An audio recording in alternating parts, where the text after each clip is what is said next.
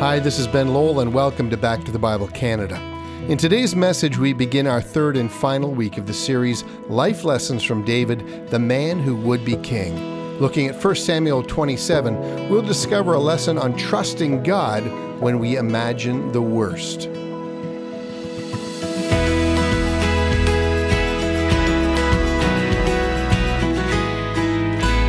Some time ago, I remember reading an article in a newspaper purporting that new studies were underway leading to a different understanding of Genesis than the way the book has traditionally been understood. I read the article with some interest and then, well, I groaned. The author of the article said that some scholars were viewing the patriarchs and their families as less than ideal examples. Well, the article went on to say that Jacob could be seen as largely responsible for the breach between he and his brother, and that the 12 sons constituted what might be viewed as a dysfunctional family. The author seemed to think that this was a grand revelation. Well, of course, every child that ever went to Sunday school already knew that. They were taught that Abraham sold his wife into a harem, that Isaac lacked leadership and initiative, and that Jacob was a deceiver, and that his ten sons sold their brother into slavery. And yes, this dysfunctional family actually does form the foundation for the chosen people of God. And what's more, not a few Sunday school students have wondered how it is that David is a man after God's own heart, given that he was a man of war and responsible for a list of sins we would consider unacceptable for any Christian leader today. And the lesson that all Sunday school children learn, and all of us later in years would learn from the Bible's best known men and women, is twofold. The first is that the Bible never portrays its characters as flat, one dimensional characters. Unlike others who portray their leaders in only positive and glowing terms, the Bible has an unflinching honesty in its portrayal of the real lives of the real people it describes. Everyone, with the exception of Jesus, is shown to be a sinner.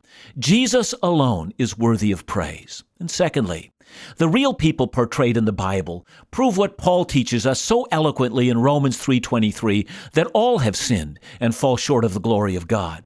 And then in Romans 4 verse 5 that God justifies the ungodly.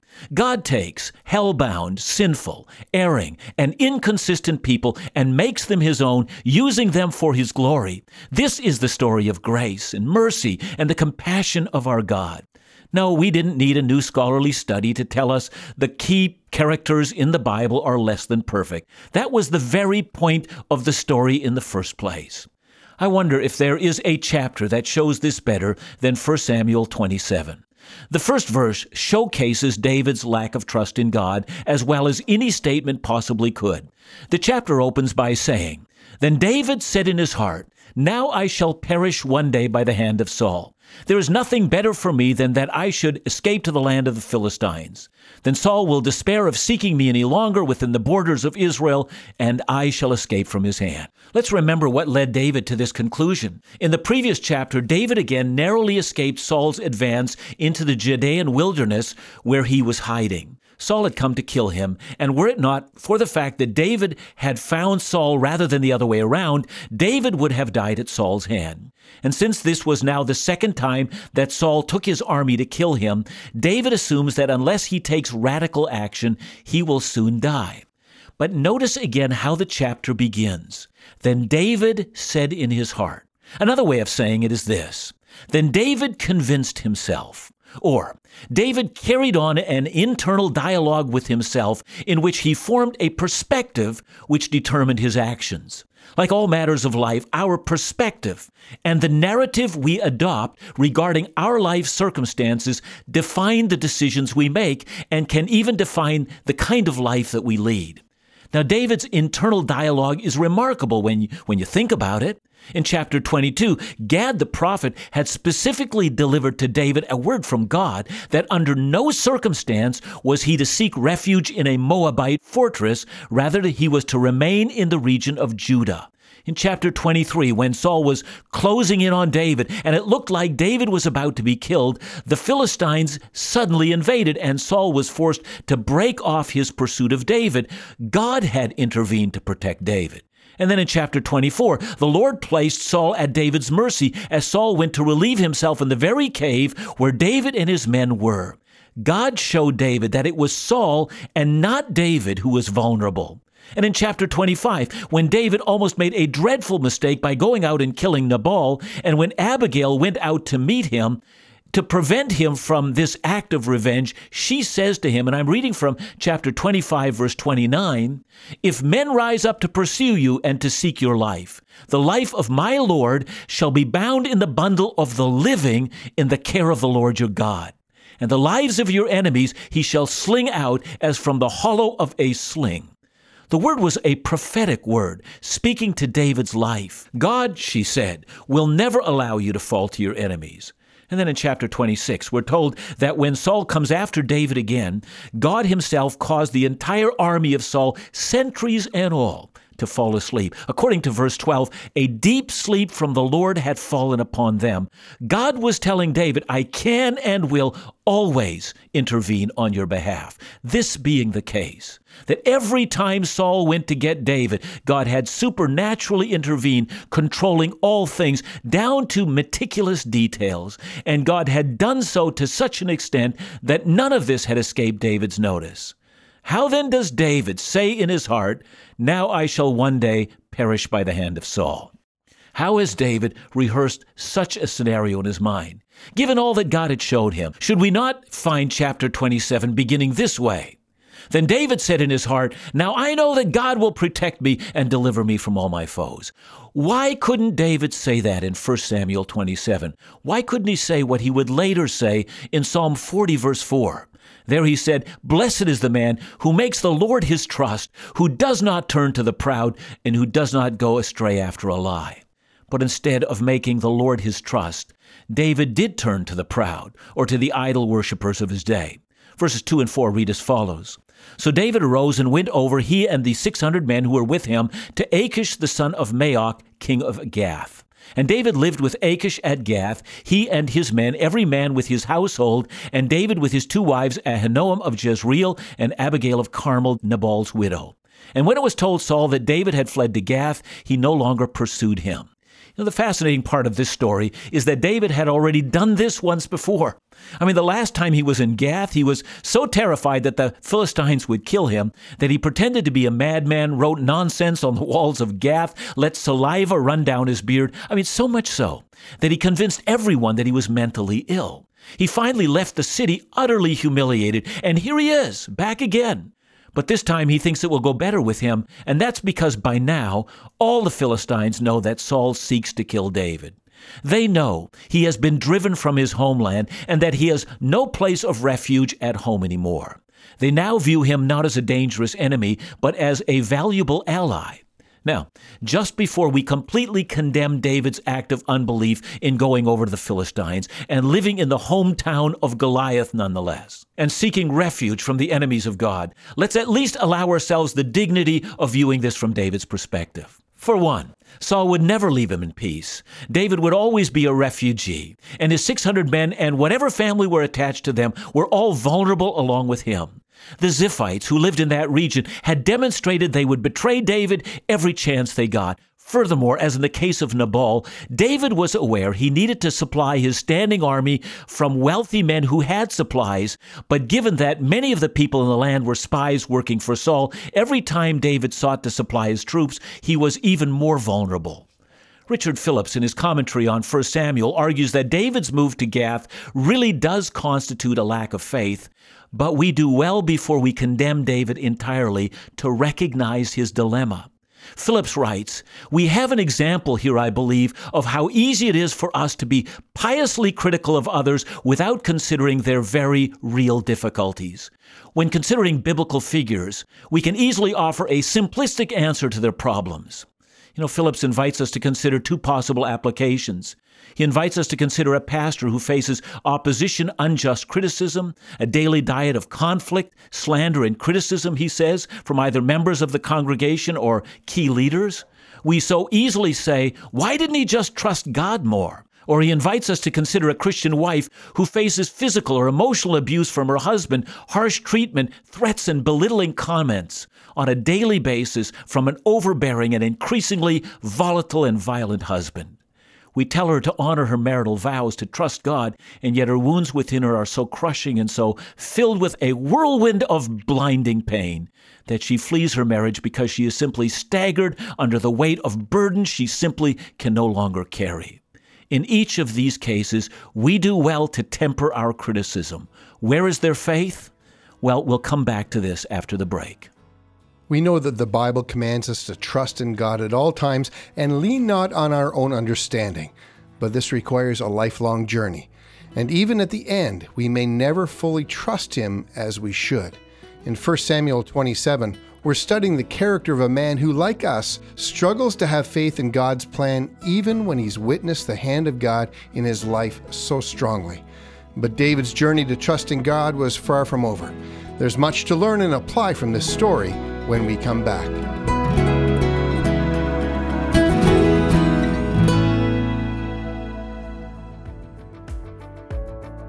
This month, we're excited to announce that Truth and Life Today with Dr. John Neufeld will be launched worldwide as both an audio and video podcast. And the program will be airing on Vision TV on Sundays at 12:30 Eastern.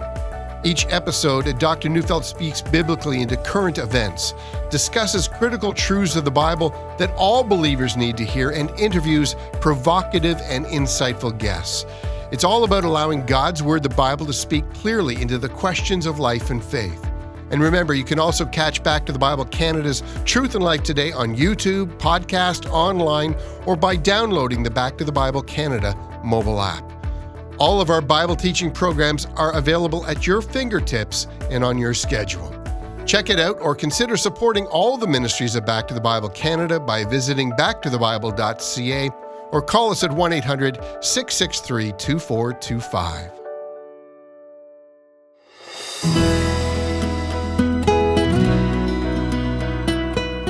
In each of these cases, the pastor or the abused wife that Phillips mentions, and hundreds of other cases that fit into this category. We who are not walking in these situations so easily say, Where is your faith? Hasn't God sustained you in the past? Writes Phillips, a Christian mother may be required to take prudent steps to protect her children from a violent husband. Missionary leaders will find it wise to consider the danger in certain parts of the world, and so forth. The fact is that God does protect his own. The fact also may be that at times we are placed into situations in which we're not altogether sure of exactly how to trust in God. We've painted an interesting scenario of David. God had determined to protect him, and David seemed unable to see what to do next. Clearly, David needed to do something. And in his mind, his only option is to go to Gath. Well, let's continue to read our account. We remember that David has gone to Gath and that the early reward for his decision is that now, for the first time, Saul is no longer pursuing him. But now let's read verses 5 to 7. Then David said to Achish, If I have found favor in your eyes, let a place be given me in one of the country towns that I may dwell there. For why should your servant dwell in the royal city with you? So that day Achish gave him Ziklag. Therefore, Ziklag has belonged to the kings of Judah to this day. And the number of the days that David lived in the country of the Philistines was a year and four months. In many ways, David's suggestion to Achish must have seemed like a wonderful idea. The reality was that David's presence in Gath did create a problem. His arrival in the city would have created an economic problem. Where do they house and feed all the people who are with David? Whose food do they eat and where do they live and on whose land do they reside? And it would have created a military problem, even though by now it must have been clear that David would not be a Trojan horse entering into his city. Yet who are David's fighting men to be accountable to? It would not do to have another warlord living in the city of Gath. You just can't ignore this disciplined and highly effective fighting force. And so Achish gave David a city of his own, the city of Ziklag and the location of the city of Ziklag has not been positively identified by modern day archaeologists. Many believe it might be the modern day Tel Sira. And if that's right, it would be located some 40 kilometers southwest of Gath in the territory that Joshua had assigned to the tribe of Benjamin. The Israelites had never conquered the city, and here, in one act of kingly decree, King Achish, a Philistine king, gives it to Israel, believing David is now permanently an outcast of Israel. Since the city was so far removed from Gath, David is now out of the watchful eye of Achish and away from the constant pursuit of Saul.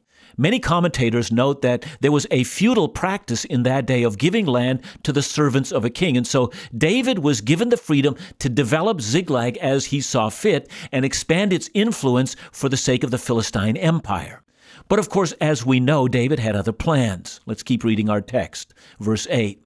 Now David and his men went up and made raids against the Geshurites, the Girzites, the Amalekites, for those were the inhabitants of the land from of old as far as Shur to the land of Egypt.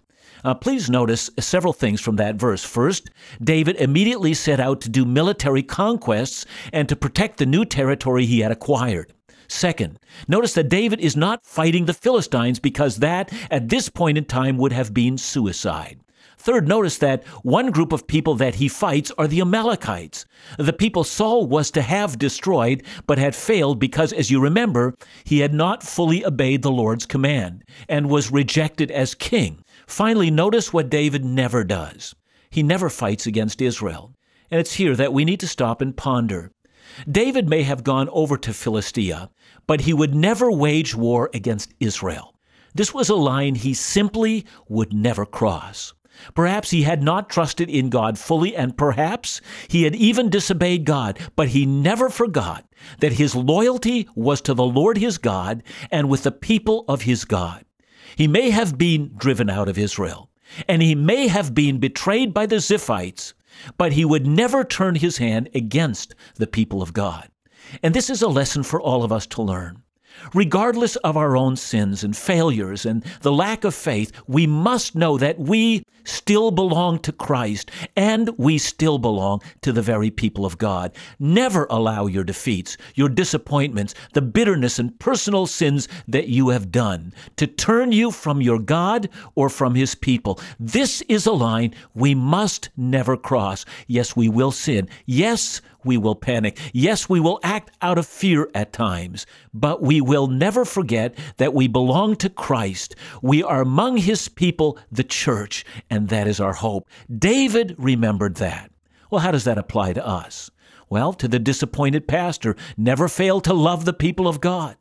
To the abused wife, never console yourself in the arms of another man. To the missionary who knows it's too dangerous to go out, never stop praying for those who have never heard the gospel. And for the church that has been formed, never forget who you are and what it is to be called by God, and never, never become jaded or bitter in your calling.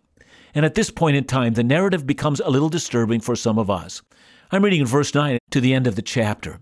There it says, And David would strike the land and would leave neither man or woman alive, but would take away the sheep, the oxen, the donkeys, the camels, and the garments, and come back to Achish. And when Achish asked, Where have you made a raid today? David would say, Against the Negev of Judah, or against the Negev of the Jerahmeelites, or against the Negev of the Kenites. And David would leave neither man or woman alive to bring news to Gath, thinking, Lest they should tell about us and say, So David has done. Such was his custom all the while he lived in the country of the Philistines, and Achish trusted David, thinking, He has made himself an utter stench to his people Israel, therefore he shall always be my servant. Two things bother us in this passage. The first is that David was killing everyone in whole villages. How do we respond to the idea that David seems to be an ethnic cleanser? Even though we don't have time to address this in detail, we do notice several things. What David was doing was part of the Mosaic command to drive the people who inhabited Canaan from their land.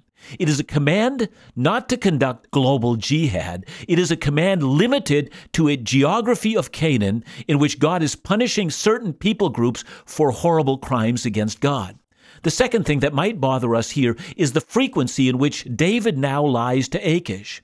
Achish asks him how he is managing his territory, and David leads Achish to believe he is raiding Israelite territory and that he has turned his back against his people. Chapter 27 of 1 Samuel presents us with David, who has now become a man much engaged in compromise and weaving a tangled web of lies in order to survive. And that leads us to a question What should David have done in the first place? Should he have stayed in the small territory of Judea where Saul knew exactly where to hunt him? Well, the Bible never provides us with the answer. But the very first line in 1 Samuel 27 tells us what was wrong with David.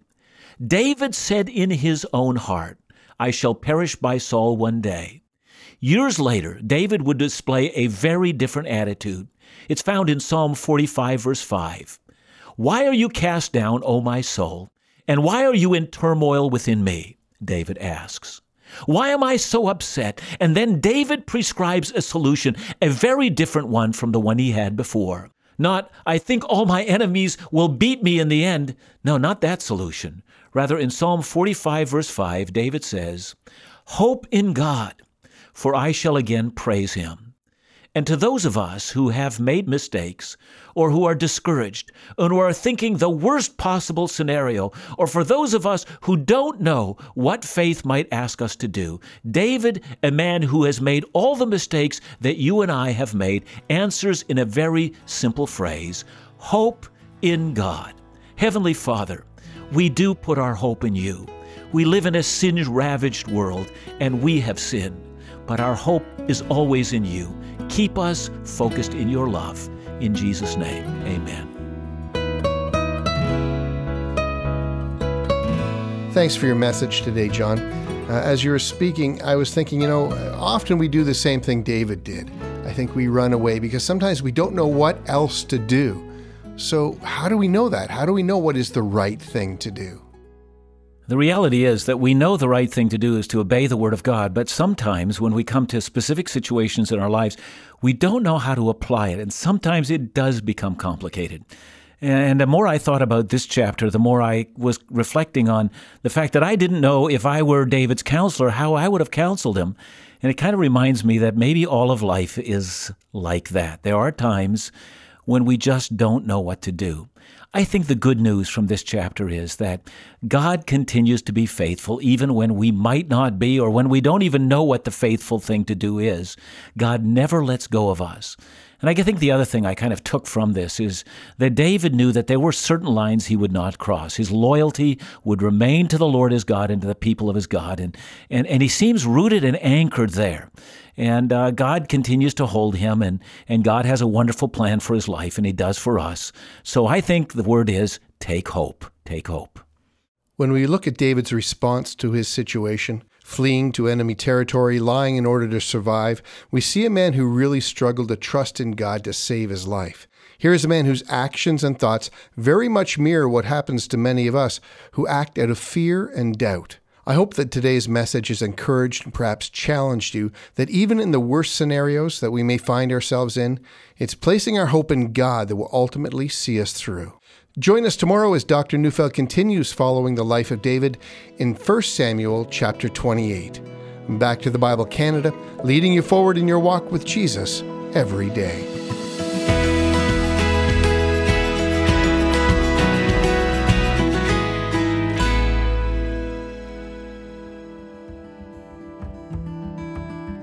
Wrote, I have been saved for over 50 years, was just a little girl, in fact. Back to the Bible has been part of my life forever, and I've given to the ministry even out of my allowance when I was little. Dr. Neufeld brings scripture to life. There is depth yet practicality, challenge but hope.